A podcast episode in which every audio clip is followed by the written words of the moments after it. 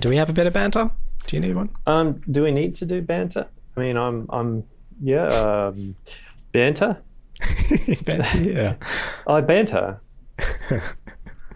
what were you banter?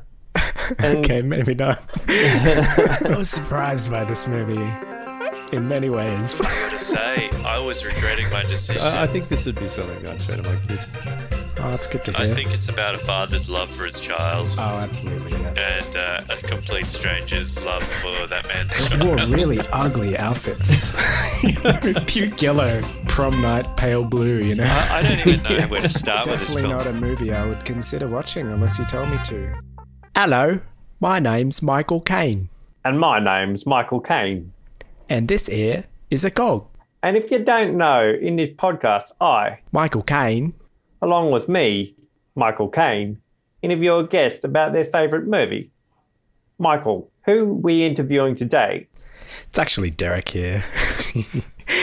and this is our very special Christmas episode with Peter's wife, the lovely Alicia. I'm very excited to have you on. Thank you for joining us. Thank you, Derek. Thank you, Pete. No worries.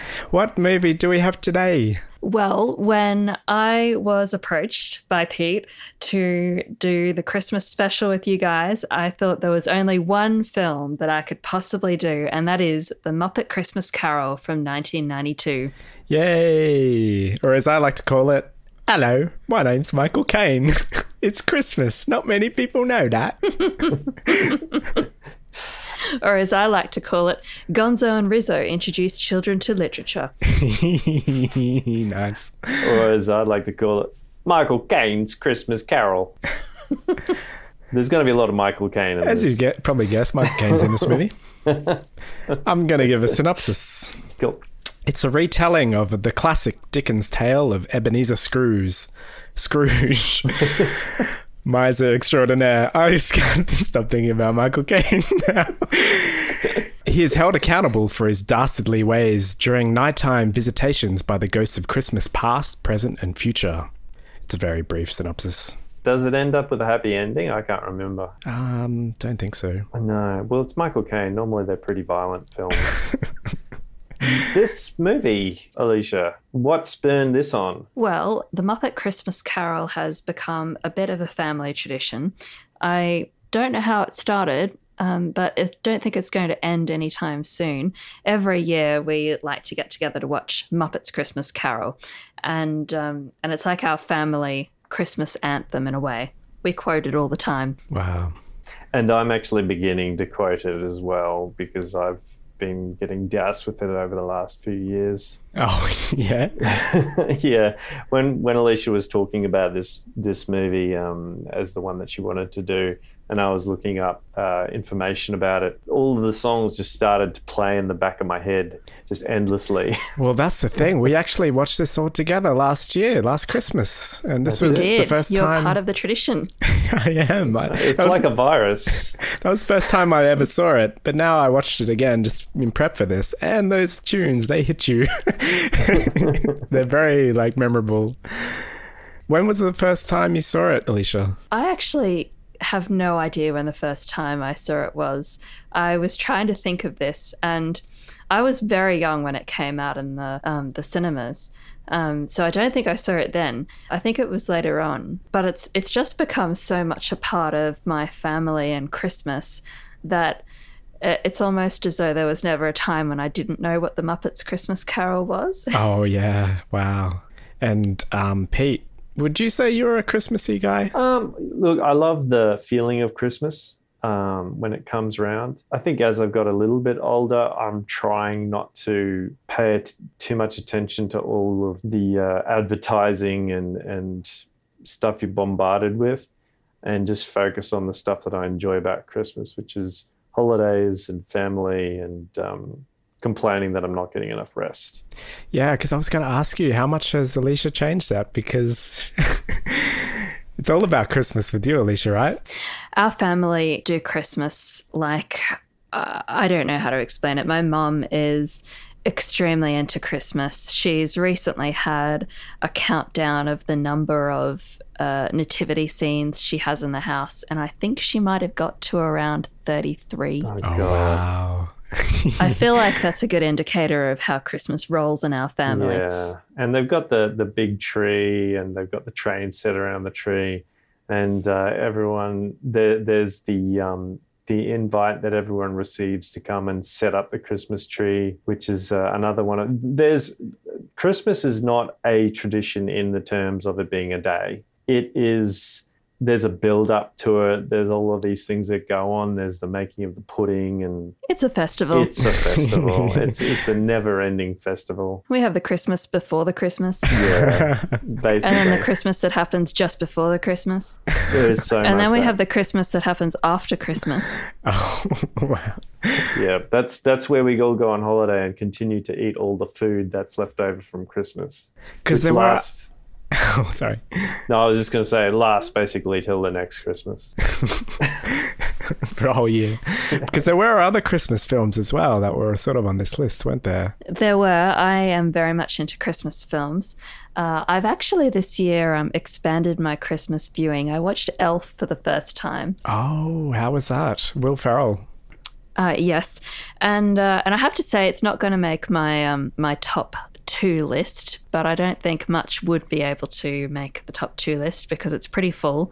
Fifty percent being Muppet Christmas Carol, um, and the other fifty percent being uh, Miracle on Thirty Fourth Street, which is my other all time favorite Christmas film. Um, the the newer '90s version as opposed to the older version, Oh, amazing. which I haven't actually seen. And well, this film is a Muppets film, and the Muppets were a massive part of my childhood as well. The Muppets movie is on my Mog list. Uh, did you have a favorite Muppet, Alicia? Look, I didn't watch the Muppets, as in the television series, um, all that much as a child. I uh, I think the Muppet Christmas Carol was really my first introduction to Muppets. Um, so I just loved all of the characters. Kermit, I always call him Kermie. is my um, is probably my favorite. But a close runner up would probably also be uh, a Rizzo the Rat. He's great in And, uh, this, yeah. and Gonzo is another favorite. um, there was a Muppet movie, I forget the name of it, um, but it focused on uh, Gonzo and it was about him meeting his family and uh, him being an alien and a bit different from everyone else. And there was this hilarious scene in it where he's uh, eating his breakfast cereal and the cereal is letters and. And all of a sudden, uh, he uh, he tunes out a little bit as he's sort of monotonously eating his breakfast, and the, the breakfast cereal moves into a word that's like you know hi Ri- hi Gonzo or something like that. it's just so bizarre and quirky, but it appealed to my sense of humor. Well, that's right, yeah. Was it about the movies for you, uh, Derek, or, or was it more the television show? I was both actually. Um, there was uh, because the movie was first. That was 1979 when the first Muppet movie came out, and yeah, we had little puppets. My brother had Kermit, and I had Fozzie Bear.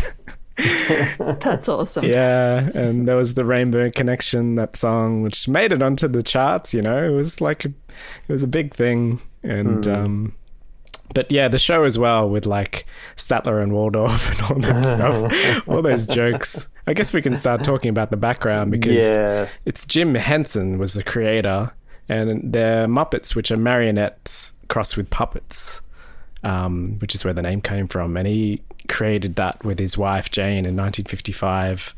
Um, but he sort of started doing the Muppet Show in 76 to 81, and then the Muppet movie came out in 1979.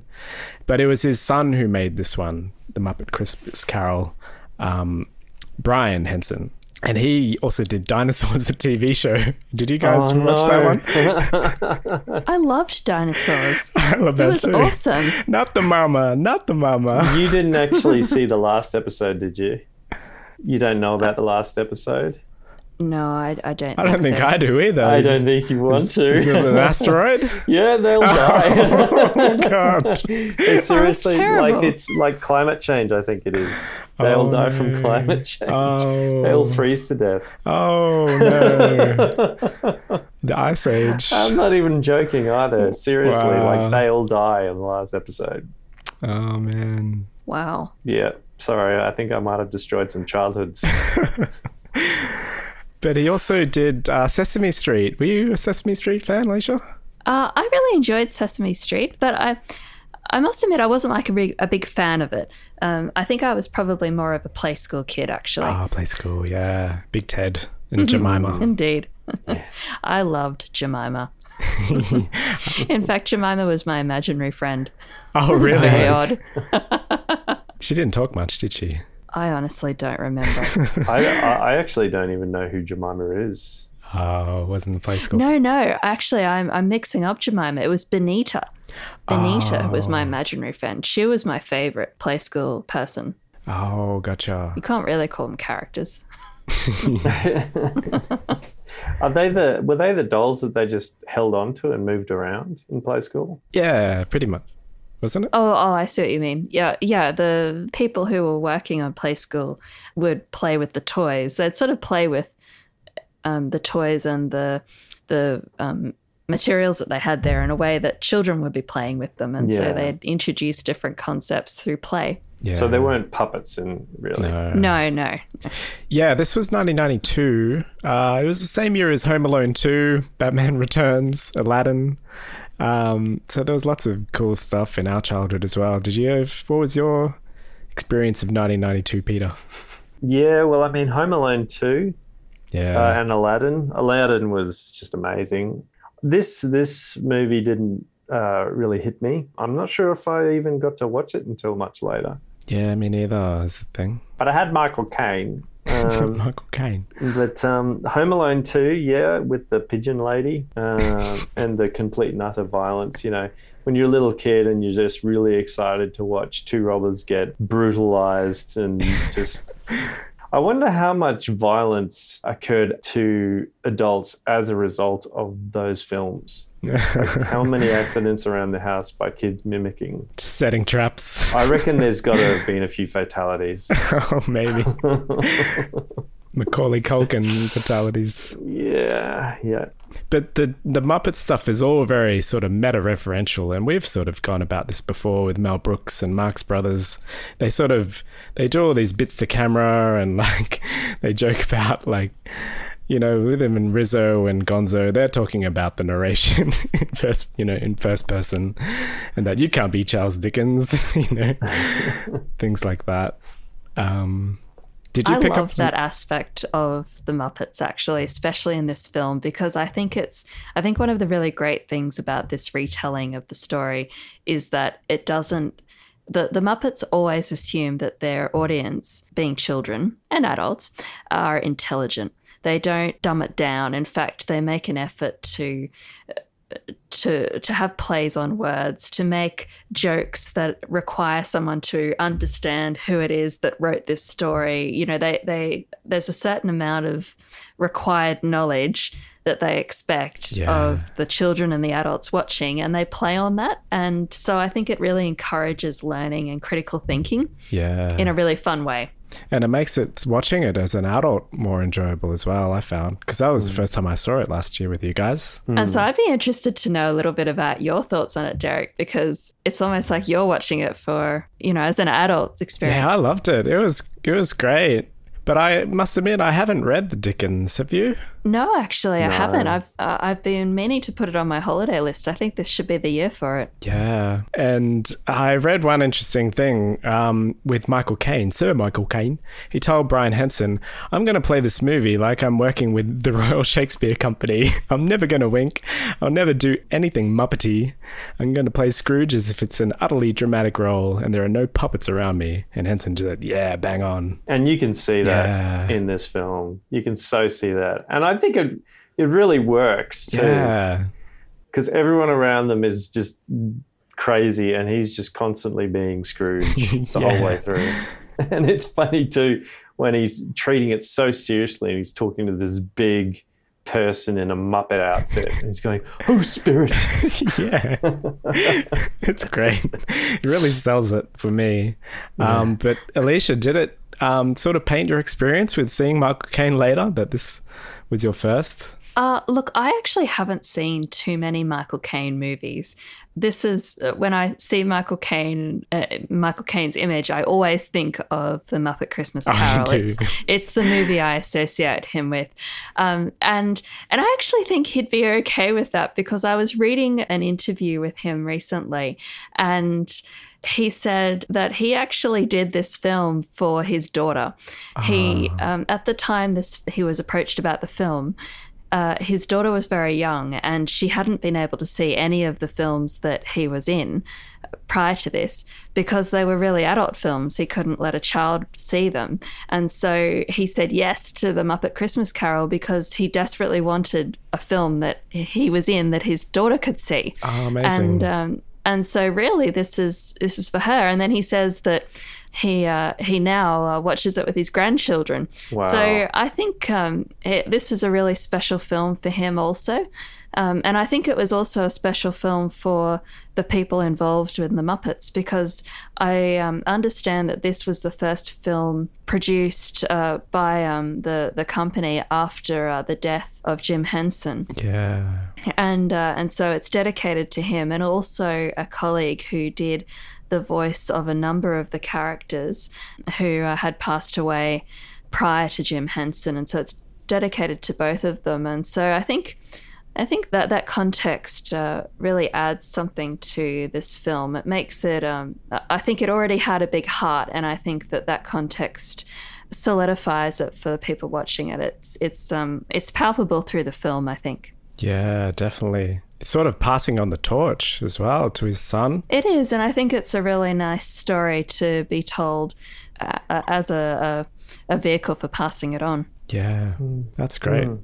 Should we get on to the acts? Yeah, we should get into it. So So, Act One. I had Act One as Easy Good, Easy Good, is Ebenezer Scrooge. Do you remember that song? Yeah, you, you can't forget Okay. it. Um, mine was Hello, my friend. I'm Michael Caine.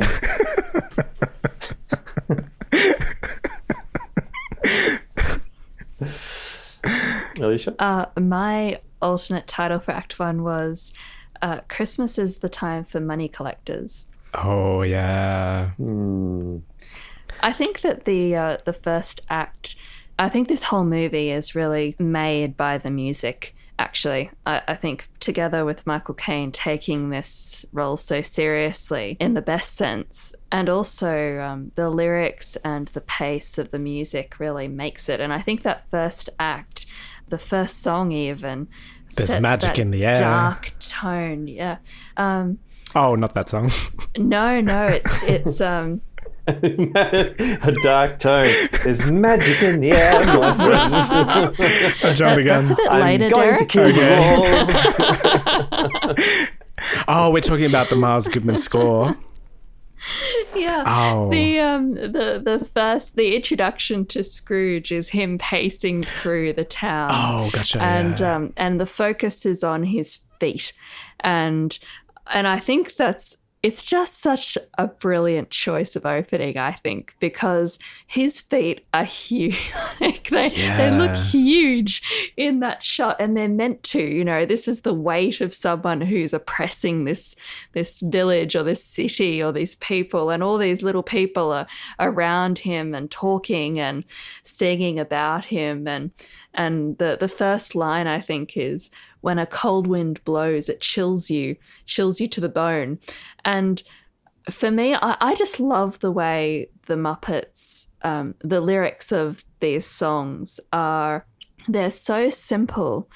They're like they're poetry, really. They're they're such that they evoke such images and feelings. Like when you when I hear those lines, I I feel chilled by it yeah. but without knowing any of the context or any of um, or seeing the images in front of me, uh, tho- those lines are are really quite chilling and and I think that's what to me this movie is probably um, one of the more profound uh, reimaginings of Dickens' tale um, because it sees it through the eye- eyes of a child but it has the intellect of an adult, I think.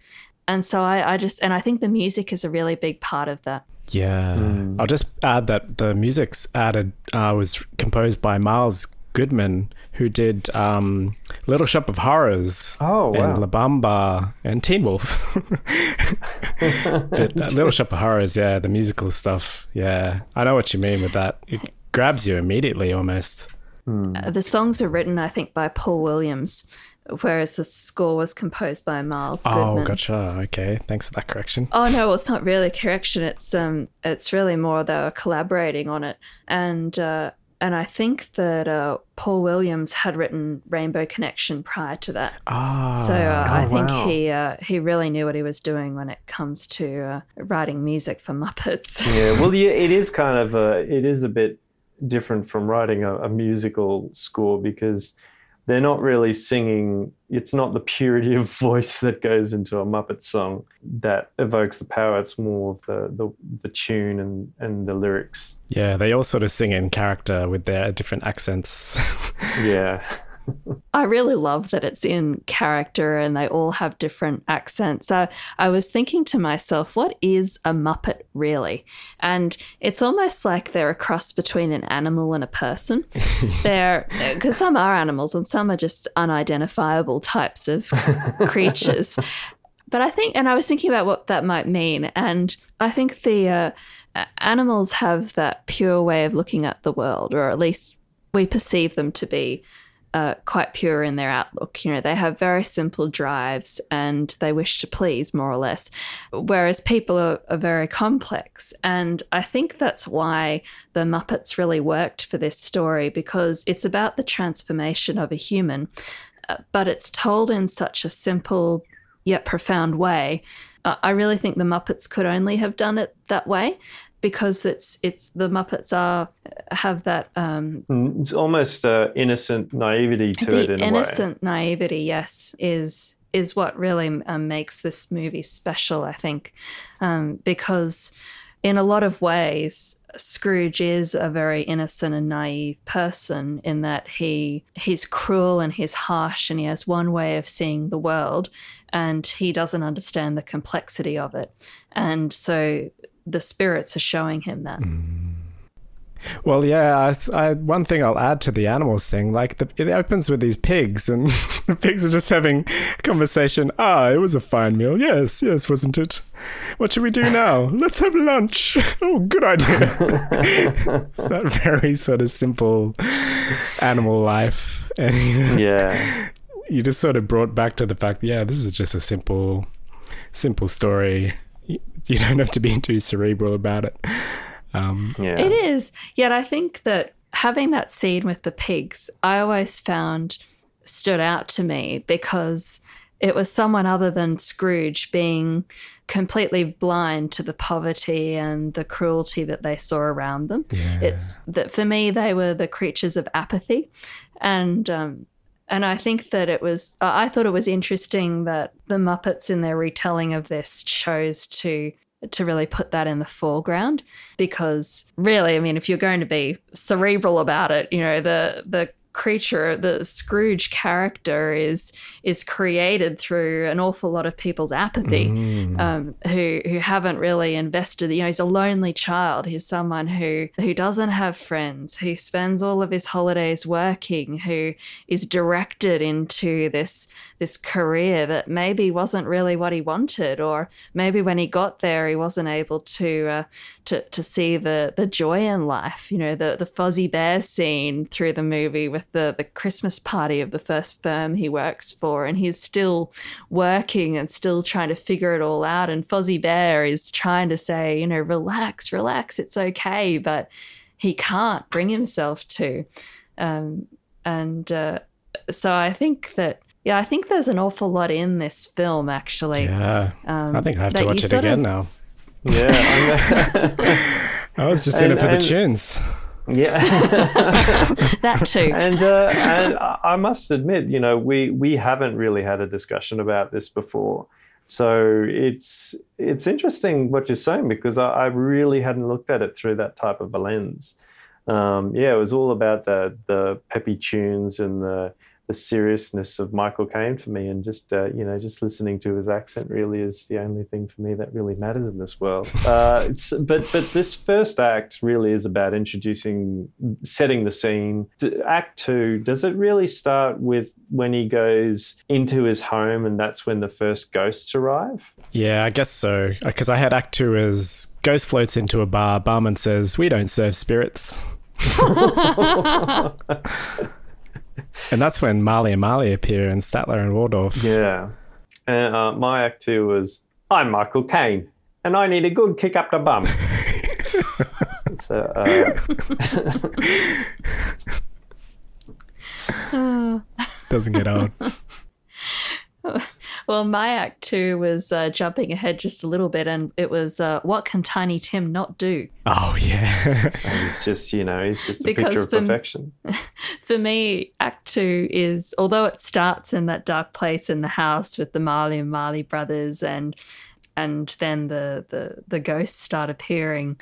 I think that Tiny Tim is uh, who's also introduced in that in Act Two um, by the the ghost of uh, Christmas Present, and I think it's Tiny Tim that starts the catalyst of change in Scrooge, and he's sort of revered as this very small quiet child, but very reflective also, and seems to be able to speak his mind. And uh, and I think that that strength of character appeals to Scrooge's character because he, uh, uh, up until that point, he he's disgusted with weakness and he sees weakness all around him uh, in his clerks who want to have ta- time off for Christmas and in his brother who he sees as not managing his money or his family well and and in his uh, his clients the the people who have mortgages through him who can't seem to uh, pay their bills on time. And he doesn't understand that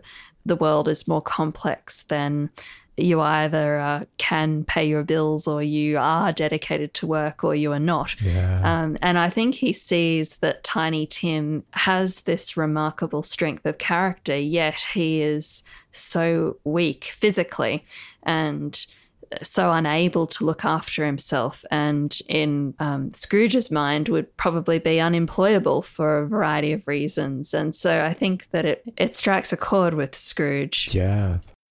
Yeah, uh, I mean, once again, you just uh, introduced a concept I had not even considered. Yeah, that's profound. I like it. I'm a big muppets fan yeah. I guess this what Can happens tell? when you watch it every year. I, I've watched this film so many times that I didn't even need to watch it in preparation for this Yeah. podcast. Yeah, I man. was, I was running it through my mind, thinking I know all the songs and I oh. know all the lines. yeah, and, and the funny thing is, is that when you talk about this, when we talk about it outside, you're just singing the songs and and uh, you know and enjoying just the the joy of the movie. But there really is uh, a lot of layers that that I hadn't even really looked into, and find it quite fascinating because. I mean, it'd be interesting reading the book to see whether any of this is sort of reflected so he does get introduced to to the ghosts and uh The first And he one's The Ghost of Christmas. Past, which was Yep. so creepy. Even the first time I saw it, I was just chilled by that. It's oh yeah she's the f- that child. I, yeah i gotta say uh alicia that child freaks me out every time i see it Well, do you know how they created that ethereal effect?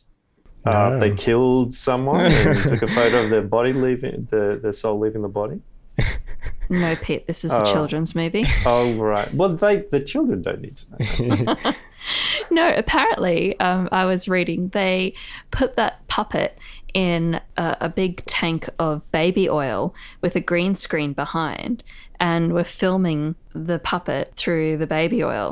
But then the baby oil got a bit too expensive, and so they had to use water, which didn't really interact with the uh, the puppet all that well. Oh. Um, but they they got the scenes they needed anyhow.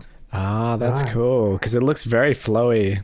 Yeah, I was interested to know that because every time I saw uh, that ghost, it really did look a little bit apart from the other Muppets. It didn't seem quite as you could pick up and touch it. And I, I wondered how they got that effect. I actually thought the whole thing was a digital effect. Um, but no, it's it's not. Yeah, it looks amazing. It's got these really pale eyes. Um, but they go into their past and you find out a little bit of history about his first love. Yeah. Yes, well, uh, well, that's it's actually uh, it's interesting to note that in the original release of this film, uh, and which was actually the original um, that I saw with my brothers, there's this whole song that his uh, his past love sings. That's admittedly a, a quite a slow part of the film, and um, I'm not afraid to say that my brothers and I used to fast forward it. but you do that when you're kids. yeah. Um, but it's actually been cut out since then. Apparently, in the the test runs with children, it was it was they saw that it was a bit slow, and kids probably wanted to fast forward it, and so they cut it out. Oh wow. So, um, so the the past love doesn't really get as much uh, airtime as as originally. Um, Well, I never saw that version. Yeah. Did you, Pete? No, Yeah. no. I I think I, I have since seen the that song, and it was, yeah. I, it being the childlike person I am, yeah, I wanted to it as well. So, so that's the the past, and then we get the present of that big guy of know me better man. Yeah, Um, and there was a nice line in there. You're a little absent-minded spirit, and he says, "No, I'm a large absent-minded spirit." I love that. yeah, and he ages throughout the um, throughout the entire process. So I I thought that was kind of clever. Oh, does he? Yeah, he does. He gets older and older as uh, just throughout that small piece of the present. Oh, I didn't notice that. Like his hair is grey or something. Mm. But there was like a heartbreaking scene with Fred and his wife Clara, where they play the yes or no game, yes or no game, and he's, they bring it in as an unwanted creature, and then you find out they're talking about Ebenezer, and it's heartbreaking when you see the look on his face. Kind of face that only Michael Caine could do. Were there any parts of this that are your particular favorite, Alicia? I loved the Ghost of Christmas Present. Actually, I, I loved the lighting of it. It was so warm. It just made you feel like you were at a Christmas day, and uh, I really love the music in this part of it. Seeing the the Cratchit family, where I, I always felt terribly sad at that part. One one of the uh, one of the things I was um, wanted to mention actually was uh, I think one of the other reasons that this film is is such a powerful portrayal of the the story is that it's so tangible.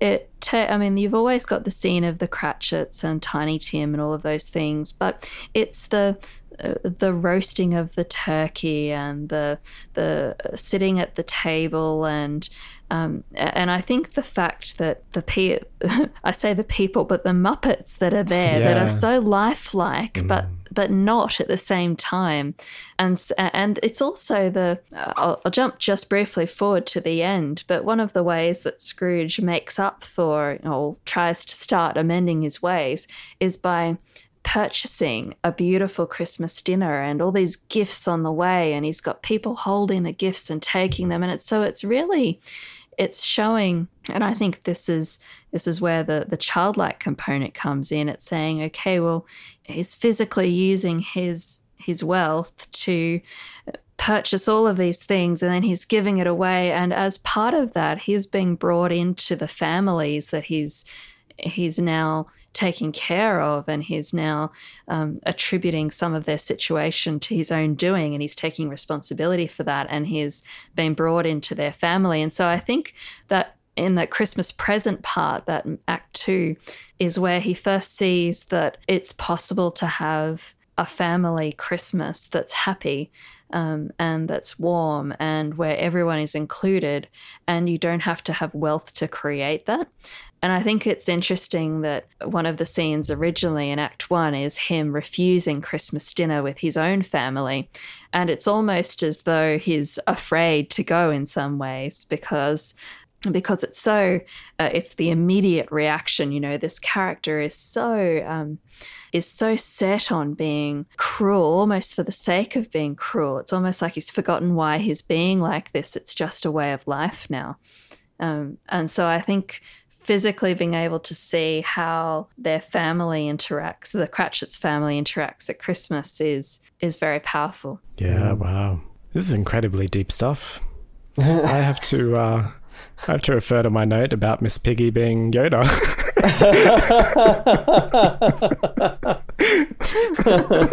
See, we- we're just here to balance out the depth because there's just none here. because it's voiced by Frank Oz. And um I didn't know he also did he does yoga. Yo- Yoda. Yoda? Yeah. And, I reckon he does yoga as well.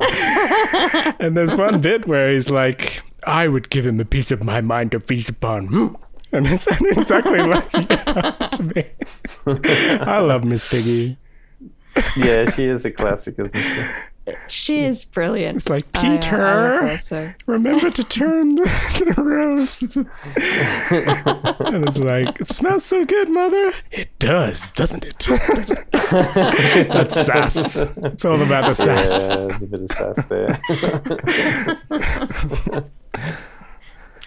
Uh, so, so I guess that um, yeah. So we have the the past and the present, and um, then we move forward into the darker part. The ghost of Christmas yet to come. Hmm. And I just have ghost jokes. What do baby ghosts wear on their feet? Booties. How do they keep it? They exercise. did you get these from a Christmas cracker? I think he got it from the pile of Christmas crackers they rejected. actually. well, mine was I'm Michael Caine and I've seen the light. Good old Michael. uh, my Act Three title was Muppets Make Everything Better. Ah, they do. Yeah, they do. They do. I feel like watching watching this again. I really do now. Oh my gosh, there's like so much deepness. Yeah, yeah. I'm going to be looking at every animal and thinking, did they pick that animal specifically for that? Why is this vegetable talking to me? Yeah, is it, is it the representation of uh, of lack of protein in people's diet? Of course, it could just be that I've read way, way, way too much into this film, and in fact, they didn't intend for any of the above. no. No, I think it's Makes the, a lot I of think it's sense. Yeah, it makes a lot of sense, and I think it's the seriousness of Michael Caine that just brings it through, makes it think deep. And so this is this is the act where he sees his grave. Hmm. More gravy than of the grave.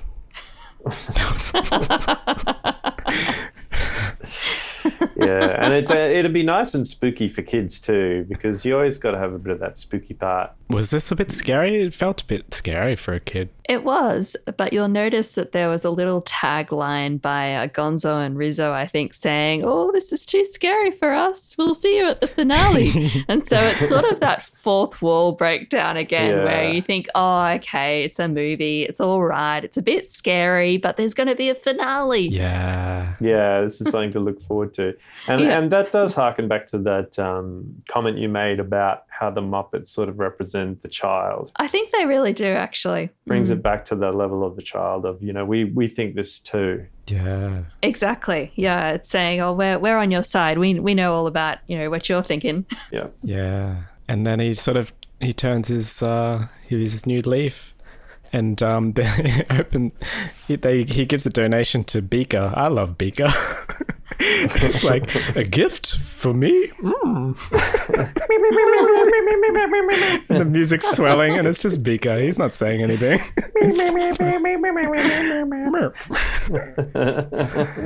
But then Michael Caine breaks into song. That was amazing. yeah. I also uh, read an interview where he said, um, Michael Caine, that is, uh, that sometimes he's asked whether he's ever sung in a movie, and he says, "Oh yes, I have," and uh, and then the person says, "Oh, uh, who did you sing with?"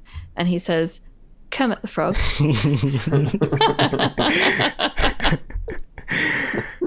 And they would have thought he's just taking the piss, but no. Yeah. And this is where they he was giving out all the gifts, and I did notice that he gives coal to the bookkeepers of the store of the store. yes, That was great. and they're all uh, like they could have easily just had. You know, shoebox wrapped in wrapping paper style presents, you know, unidentifiable gifts. But Hmm. they they had specific gifts for all like there was a little piece of cheese for the the, the mice that were in this tiny little crack Oh, of, nice. of the wall and um, and then the coal for the bookmakers and you know he's writing to my bookmakers and it's it's really uh, to me it was it was saying at the time of watching it you think oh isn't that cute isn't that sweet but you sort of think well it's really showing that his the seriousness with which he's taking his his new approach to life his it's not just going to be a broad brush oh i'm going to do this that and the other. It's oh okay i can see a specific need there and there and there and i'm going to do this this and this to sort it out. Uh, i really liked that. Yeah. And then finally he meets up with uh, the Cratchits and he says, I'll raise your salary. And Miss Piggy's all pissed off and she's going, I'm about to raise you right off the pavement. oh, Miss Piggy. it's such a nice moment isn't it And it has a really uplifting end where they're singing and yeah, Tiny Tim lives. What more could you ask for? Yes. Well, um, an interesting thing about that last scene, which I always wondered when I saw it, uh, Scrooge's brother, his wife, is not in that scene. And I always wondered why that was the case. And I thought, oh, maybe she was not really such a major character. But I thought, well, that's a bit rough, though, isn't it? But apparently, she just wasn't available that day when they were shooting. Oh, And I hadn't realized that there was all this sort of conspiracy around it. Like, oh, maybe, you know, Scrooge's brother is going down the way of Scrooge and so on and so forth. And and so I found this website where they were like dispelling the rumor. Oh wow, gosh! So there are other people who watch this fanatically. Apparently, I'm not alone. it's always nice to know. Actually, I, I, I can see a lot of uh, a lot of Alicia coming out of this film because um, when Alicia's looking at presents and we'll be just walking along and she says, "Oh, that'll be perfect for that person," and you know that uh, specific buying something specifically tailored to a person. And I'm like, let's get a candle. Sounds good. Not that bad, but close, I think, sometimes. Unless it's a guy, I know exactly what a guy wants, and that's a um a Nerf gun. I'm not sure this is correct, Oh, Pete. really? I'm, I'm pretty sure that that Chris Kringle present went down pretty well. All the guys were looking on enviously because he got a hmm. he got a Nerf gun. oh, Nerf. Nice. See, Derek, whose side are you on? why? well, I am editing this together, so Did, were there any final thoughts of the film? Uh, I just love this film, as I think is probably um, very obvious at this point in the podcast. Um, it's my favorite Muppet film, and it's my favorite Christmas film. I think it does everything right, and I think that Michael Caine was the perfect person to be there, and. It um it makes me love the film even more to know that it is so special to him also, and that he really chose it for his daughter, and uh, and I, and I think that's just that's really lovely. Yeah. And how would you rate it on your nostalgia meter? Uh, well, is is a nostalgia meter like the the best? Uh, you know, is the the best like number ten, as in it's fabulous, or is it more about? Um, can you explain the nostalgia It- meter? it- it- it's a really specifically designed concept where we We don't know, what it is. Yeah, we. oh right, in that case, it gets a ten. Yay. Okay. I, but they all go to eleven. what? Actually, Pete has um, like said 11, I think, on one of these. Yeah, so Okay, I'm I'm one upping then. I'm going twelve. 12. Oh my gosh. No, eleven point nine. well, that is. well, I mean, that's that's that sounds like Christmas Eve to me. So, um, How about you, Yeah. Peter? Do you have any final thoughts? I, I do enjoy watching this at Christmas. It does bring a lot of uh, a lot of this the the positive spirit that can be associated with Christmas through. Because I know it's not always a great time for people Christmas, but um, I think that it does represent a lot of the positive aspects, and, and uh, that's why I enjoy it. But also for the songs and Michael Caine, um, because uh, you know that's really what's important in life, isn't it? Um, giving and Michael Caine. Michael Caine. Uh, It's a great But, um, Christmas film, though. I, the last year when I saw it with you guys was the first time I saw it, and it's so great. And I think that's the way you have to watch it, being shared with family, you know, in your new house with the Christmas tree and friends. yeah, that's right. You got to buy a new house every time. You have to come and see it again with us because now we've got a new puppy. oh yeah, Yeah, Remy, yeah, Remy has to be introduced. Your new little has Muppet. He hasn't watched it yet. He is such a muppet. well, I was just thinking there is another there is another Muppets movie that would probably be even more in your line because it's got Tim Curry in it. Oh, is there one? oh gosh. I think he is in Treasure Island. Oh, I haven't seen that one. Yeah, but I do think this is probably the best. Yeah. So, well, thank you so much for being on this, uh, uh, Alicia, and, and one upping us in every single way about kn- the knowledge of movies. You It know, was this is- amazing. I can't believe it. Thanks so much, Alicia. Thank you very much for having me on, guys. It's been a lot of fun. And thanks, everyone. Merry Christmas. yeah, Merry Christmas. Um, and what song would you like to leave us off with, Alicia? A song. There's magic in the air. Did I get it right this time? See, No. there's, there's, well, there's only I one am- person here who actually I knows am the not going to sing on your podcast. I draw the line there. Sorry, guys. Oh, really?